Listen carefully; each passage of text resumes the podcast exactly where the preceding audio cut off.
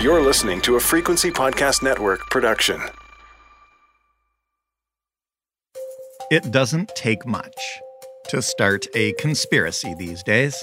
Jeopardy is being called out by hundreds of former Jeopardy contestants after one contestant seemed to use a white power signal on air. On Tuesday, when winner Kelly Donohue was introduced as having won three games, he held up three fingers, making a gesture that appeared similar to the OK symbol made by a right wing militia group called the Three Percenters. We know what we saw on the screen. If this is one, this is two, this is three.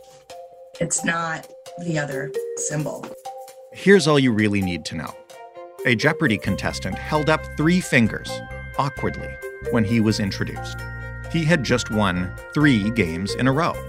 It could have been nothing more than that. But of course, it could also be something darker, something much more sinister. I mean, it can always be something much darker and much more sinister if you look hard enough. And a bunch of people including dozens of former Jeopardy contestants, looked very, very hard indeed.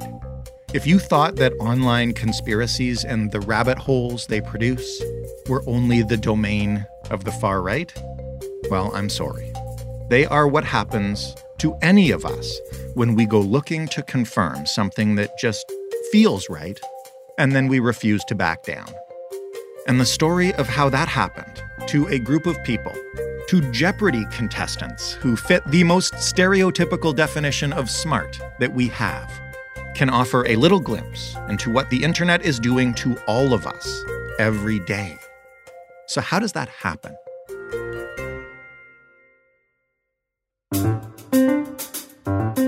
I'm Jordan Heath Rawlings. This is The Big Story. Ben Smith is the media columnist at the New York Times. Hello, Ben. Hey why don't you start for those of us who didn't watch the infamous Jeopardy episode um, by setting the scene? Uh, who is Kelly Donohue, and what was kind of happening leading up to the moment that we're going to start with?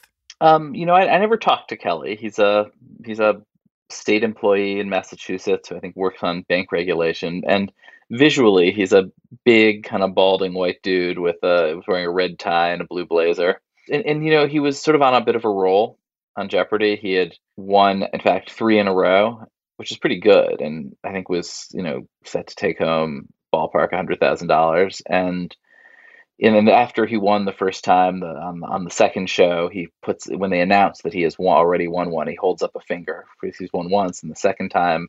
So on the beginning of the third show, they announce the guy's already won twice, and he holds up two fingers.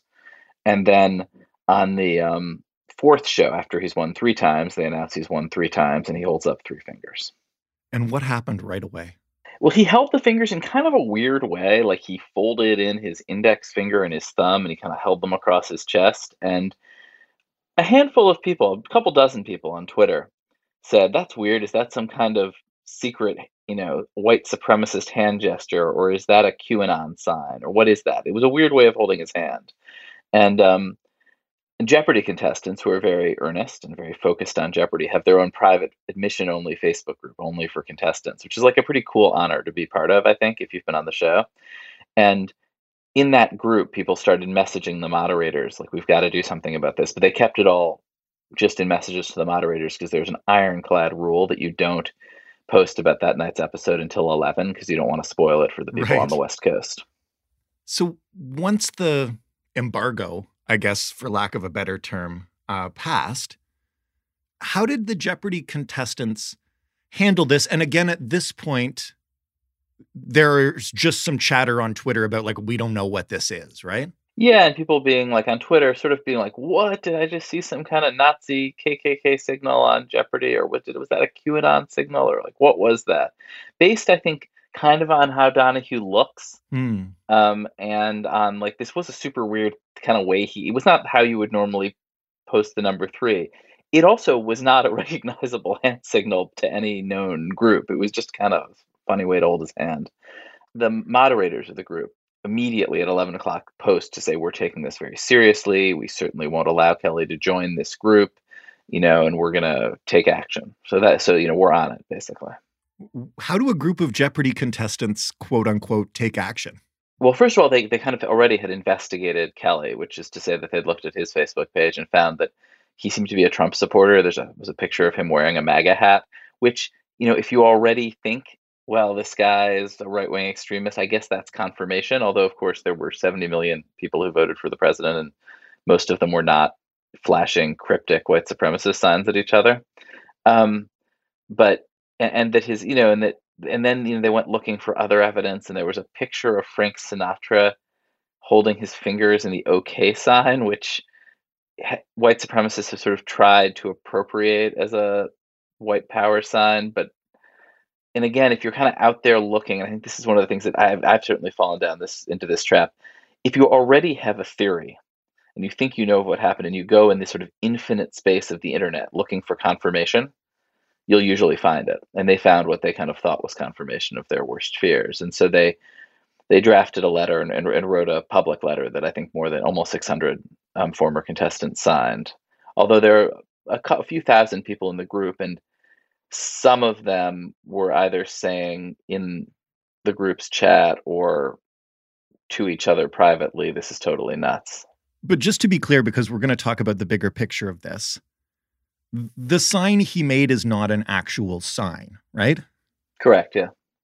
This was this was totally insane. And I think like this is to me what was so interesting about it is often when there are these social media blowups, you know, actually the person at the heart of them probably maybe did something bad, but like the response is wildly disproportionate, or it's really hard to ultimately figure out what happened, or you know, or you're or, or you're debating how bad something was, but you've agreed on what happened.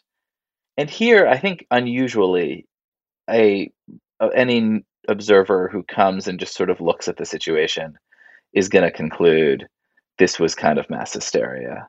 Um, and in fact, you know, perhaps the best qualified observer was the um, the Anti Defamation League, who spent a lot of time thinking about white supremacists and what's a white supremacist signal, and you know, are very very quick, and sometimes are criticized for being too quick to denounce what they think is anti-Semitism or white supremacy.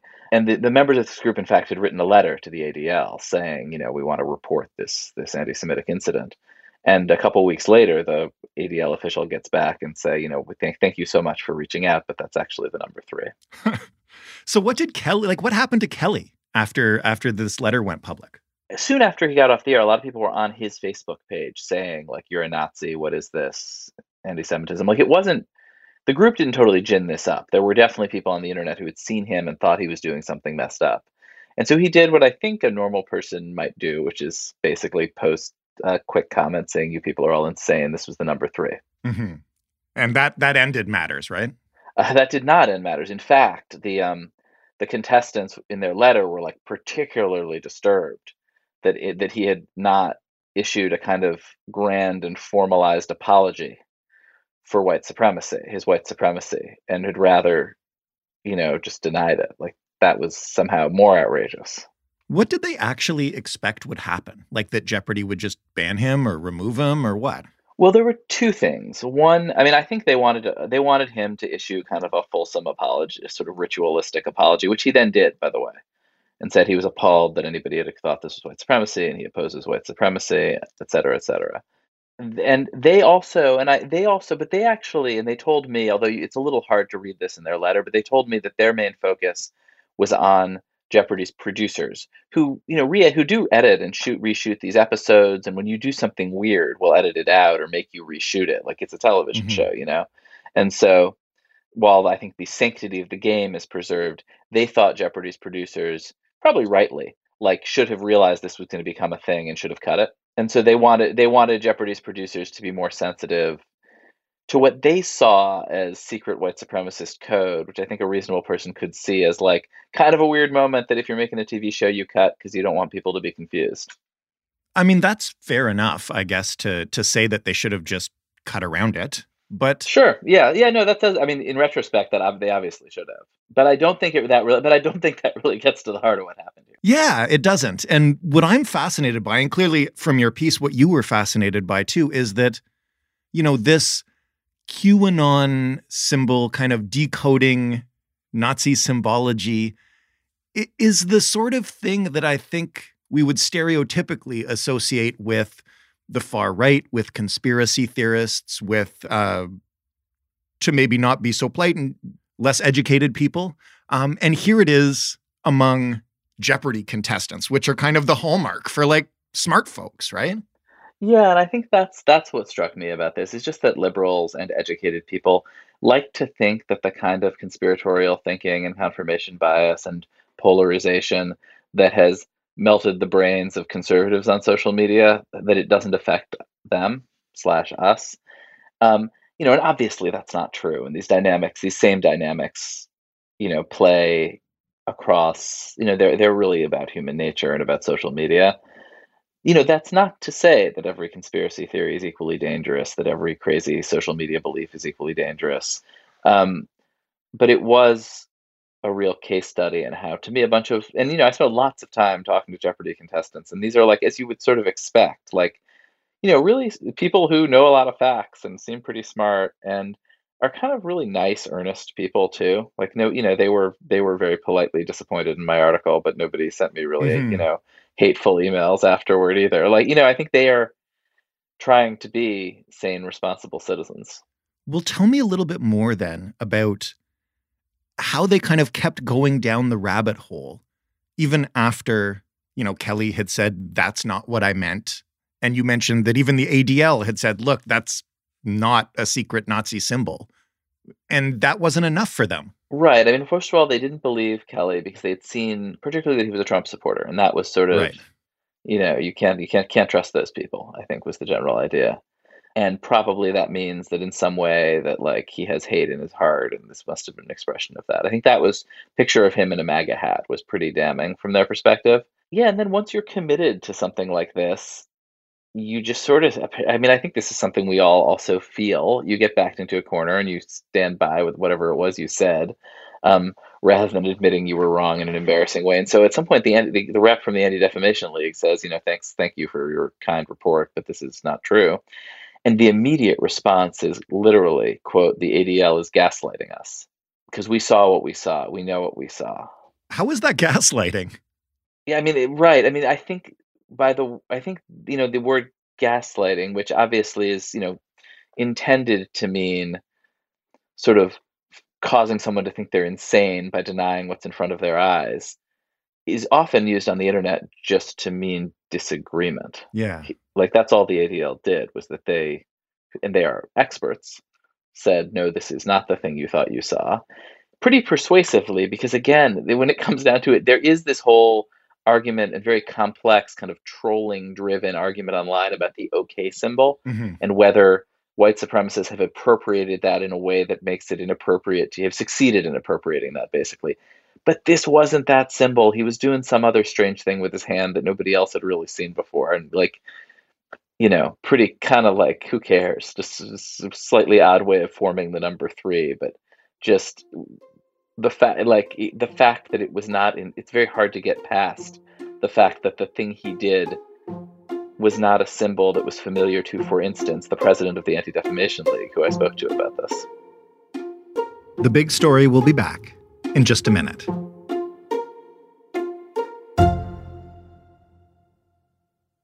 When they're feeling gaslit in a group like that, what happens next? Like, do they keep doubling down? Do they go hunting for more? And where does it go from there?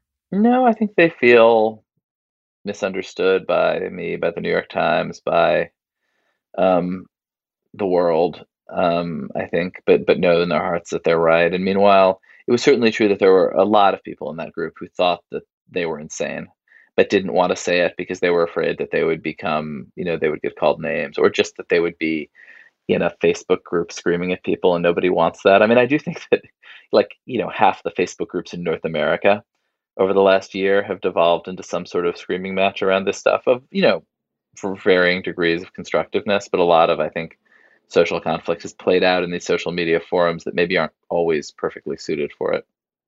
What do you do in that case? And this is why I'm fascinated by the people in that group who recognize that this was probably dumb. Like, what do you do in that case? You you don't want to get sucked into it, um, but you've got to be thinking that like these are supposed to be my peers and they're nuts. Yeah, I mean, some of them left the group. Some of them are conservatives and went and made fun of the group on Twitter or got themselves tossed off the group. Yeah, I mean, I think it kind of contributes to that that polarization. I mean, to me, the most depressing thing was just this sense and kind of dangerous thing, right? That, and this is, I mean, this is obviously at its most extreme among far right QAnon supporters, but just that, um, you know, these fellow citizens of this country are kind of like feel so alienated from one another that they imagine that these other people in their country are, you know, shipping children in refrigerators around mm-hmm. America or communicating to each other in these secret codes. And if you sort of take a, if you know, you know, that this is not something you would ever imagine of someone you knew because it's ludicrous. And that's what I think got me is that especially after watching what happened during the entire end, I guess, of the Trump presidency, where QAnon supporters were like, well, this is going to happen. You know, just stay tuned. You know, don't worry about it. It's all part of the plan. And I think that must have happened five or six times. And each time there was this question of like, well, will these people wake up now that X hasn't happened, now that Trump's not still president, now that Biden hasn't been publicly executed or whatever it was? And it's easy to write that off as crazy, but this was that, like writ small. Yeah, this was a version of that. I mean, you know, kind of millenarian cults are nothing new, and the notion that you know the world is supposed to end, and then people somehow manage to stick around in the cult after the world didn't end is also nothing new. But I do think, yeah, there's just this willingness to believe the absolute worst of your fellow citizens, not just believe it, but kind of assume it based on basically no evidence. That's pretty troubling.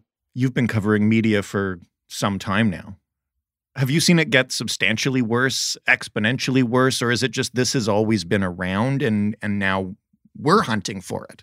I've only been covering media for a year, so I can't say it's but but but I can't say it's really gotten exponentially worse. Um, but I've been working in the You've been extremely for, online for quite some time.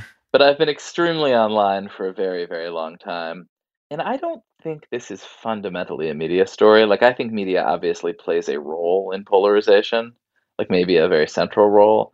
But I do think there's this political polarization of society right now that is very, very intense, and that's playing out through these forums. And social media, obviously, is a huge part of that. Is there a way to get past that mistrust? Like, I guess I was hoping for some sort of resolution in this case, you know, for some of the smart people in that group who should theoretically be able to say, like, you know what, okay, we were wrong and and to come back together. And like it profoundly depresses me i guess that even even a jeopardy group could be split like that along something like this. Yeah and i mean you know not just split like this wasn't like a debate. Like a group of people were experiencing basically a mass hallucination and everybody else was staring at them appalled. Yeah i mean i don't know. You know i think this stuff spreads sort of at scale and spreads easily and and it, it and and you know, deprogramming people is really hard. I mean, you think about like the uh, you know these sort of worthy initiatives to bring Israeli and Palestinian youth together in summer camps to get to know each other. I mean, it's it's very hard to figure out how you reverse this kind of tribalism. And you know what's interesting is in media there at this you know media used to be this very unifying force in the US, particularly broadcast television, big metro newspapers, because they provided this kind mm-hmm. of central channel that everybody watched. And that has really degraded, and there's much less of that. And you know, when you start thinking about what are the fora where you have, you know, that are, you know, what what media figures, what media products are popular among Republicans and Democrats in America, you, you, there's not much left. I mean, like Dolly Parton, maybe, and Jeopardy.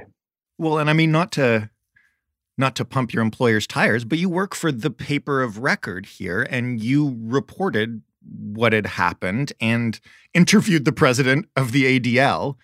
And you're telling me the feedback you got from Jeopardy contestants, not all of them, obviously, but some of them was like, no, you've got it wrong.